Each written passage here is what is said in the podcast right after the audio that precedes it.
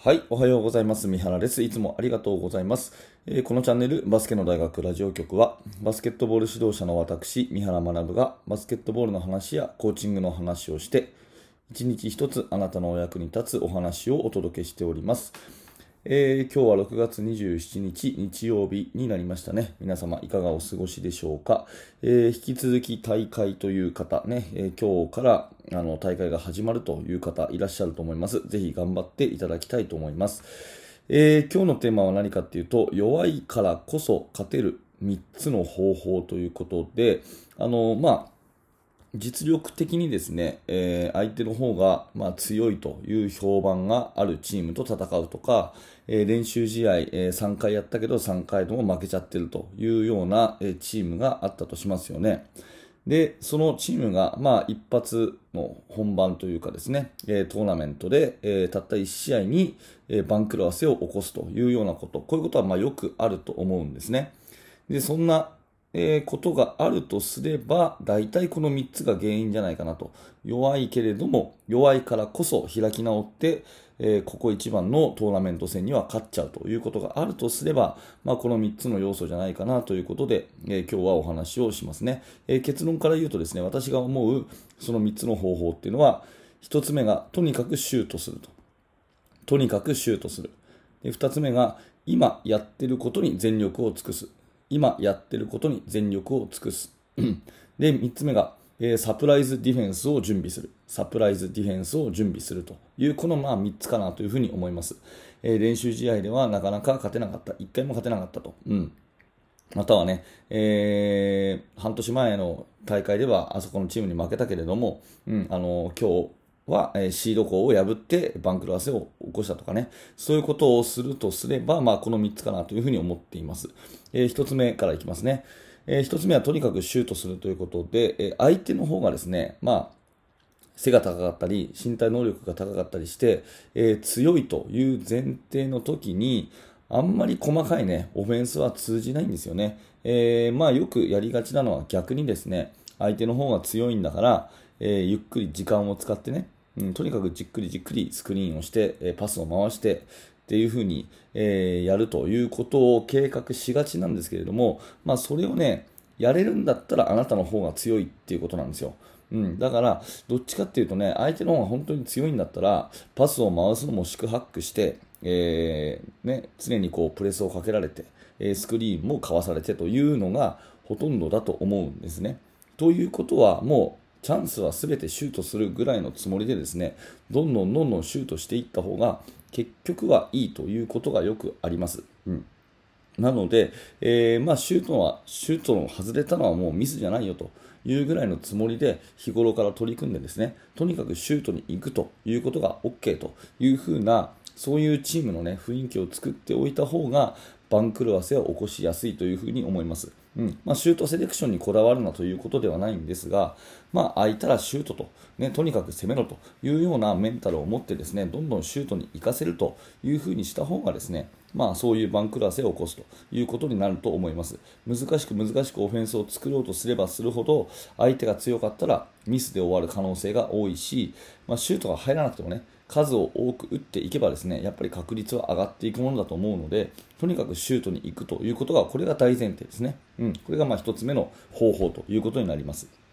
2つ目は、今やってることに全力を尽くすということで、えー、とにかくですね、まあ、特にディフェンス面とかルーズボール、リバウンドとかなんですけれども、一個一個のですね場面場面で全力を尽くそうよっていうことをキーワードにしていくということが大事だと思います。あのー、接戦になればなるほどですね、どこでこう相手に流れがいくか、自分たちに流れがいくかっていうのが分かんないですよね。どの競り合いがその流れになるのかって分かんないんですけれども、やっぱりその一個一個の競り合いをやっていくしかなくて、で、1回のルーズボール頑張った、1回のディフェンスを頑張った、その瞬間にですね、え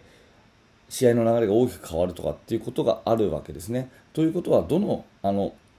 競り合いもやっぱりこの力を温存してっていうことをやっているんじゃ流れは持ってこれないということになりますだからメンバーチェンジをするとかねまあいろんな方法ありますけれどもとにかくうん、今やってることに全力を尽くすっていうキーワードですね。ボールマンディフェンスだったらボールマンをしっかりつく。ディナイだったらディナイをする。ピストルだったらピストルをする、ねえー、スクリーンアウトはスクリーンアウトをするっていう風にディフェンスの一場面一場面でですねとにかく全力を尽くせということをキーワードにしてやっていくと、もしかすると競り合いに勝って、え流れを持ってくる場面が増えるかもしれない。でそういう場面が増えれば、ねえ相手の方が相対的に強いとしてもその日のゲームは勝てるかもしれないという考え方ですね。なので今やってることに全力を尽くせというのはですね、えー、試合中の指示としては一つ大事なキーワードになるというふうに私は思ってます、うん、これがね、えー、弱いからこそ勝てる方法の、まあ、2つ目ということです。で3つ目がねサプライズディフェンスの、えー、準備をするということで、まあ、相手がびっくりするようなね、うん、ああの対応に困るようなディフェンスをやっぱり準備しておきましょうということになります、まあ、要はプレスディフェンスですよね、うん。えー、中学校ミニの場合だとゾーンプレスはできないけれども高校生以上だったら、まあ、ぜひねゾーンプレスは準備しておいたらいいかなと思います、えー、マンツーマンだけで行くにしてもダブルチームをどこで仕掛けるかとかですね、え逆に、え相手のシュートが下手だというふうに思ったらそこは徹底的に捨てるとかですね。ちょっと相手が違うなと。なんか変だなと。困るなこれ。っていうようなディフェンスをやっぱり準備しないことにはあの相手が強いと言われるチームには勝てないというふうに思います。なのでそこは、えー、研究をすることも必要ですし日頃からねプレス系のディフェンスを練習しておくということはすごくあの重要じゃないかなというふうに思いますね、まあ、プレス系のディフェンスをやあのしっかりやっといてね、えー、準備しておいて、で、その一個一個の、あのー、プレーに対してですね、えー、ディフェンスで全力を尽くすと。で、ボールを持ったらすぐ攻めに転じて、シュートは隙があったらどんどん打つというような、まあ、こういう流れでですね、やっていくしかないかなというふうに思っているので、え今日の方法は3つということで、ね、え順番にもう1回言いますけれども、えとにかくシュートすると。で、今やっていることで全力を尽くす。そしてサプライズディフェンスを準備するということで、まあ、逆の順番で言い換えるとですね、えプレス系のサプライズディフェンスを準備してでそのディフェンスを一個一個全力を尽くしてやると。で攻撃に転じたらもう隙があったら早くてもどんどんシュートするというようなこういうゲームテンポでプレーをしたときにもしかするとですね練習試合で1回も勝てなかった。それから評判ではですね、えー、圧倒的に不利と言われているチームが一発勝負で勝てる可能性があるかもしれないというふうに思っています。えー、で最後余談なんですけども今日これをね、えー、話そうと思ったきっかけは実は今日がですね、えー、大学バスケの、え早稲田と慶応の定期戦なんですねいわゆる早慶戦ですで私は早稲田大学の、え出身なのでえー、早慶戦には非常に思い入れがありますし早稲田を応援してるんですが、まあ、毎年ね慶応も非常にいいチームで、えー、男子の、え、試合はですね非常に接戦が多くて、えお客さんもとっても楽しみにしているそういう一戦なんですね、まあ、今年はもちろん無観客なんですけれどもまあ、心の中で早稲田を応援したいなというふに思います。で私が現役の時からそうだし今もねいい伝統となっているのは早慶戦はですね弱い方が勝つっていうそういうなんかこうジンクスっていうかね、えー、そういう文化があるんですね。あの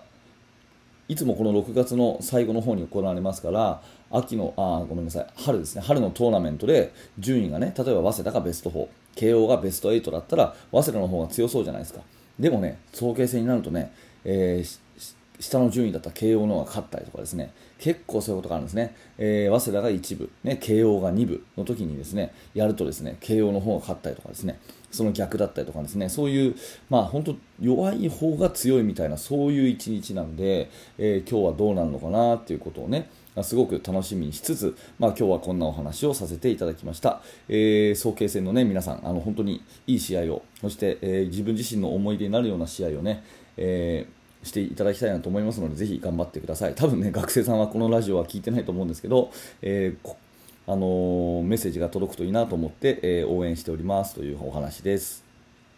はい、ありがとうございました、えー、このチャンネルはバスケットボールの話をこんな感じで毎朝しております。えー、何らか面白かった役に立ったということであれば、ぜひね、高評価のボタン並びにチャンネルのフォローをよろしくお願いいたします。チャンネル登録のボタンをね、ポチッと押して、えー、通知をオンにしておいていただきますと、えー、通知があなたのところに行きますので、また明日の放送でお会いしましょう。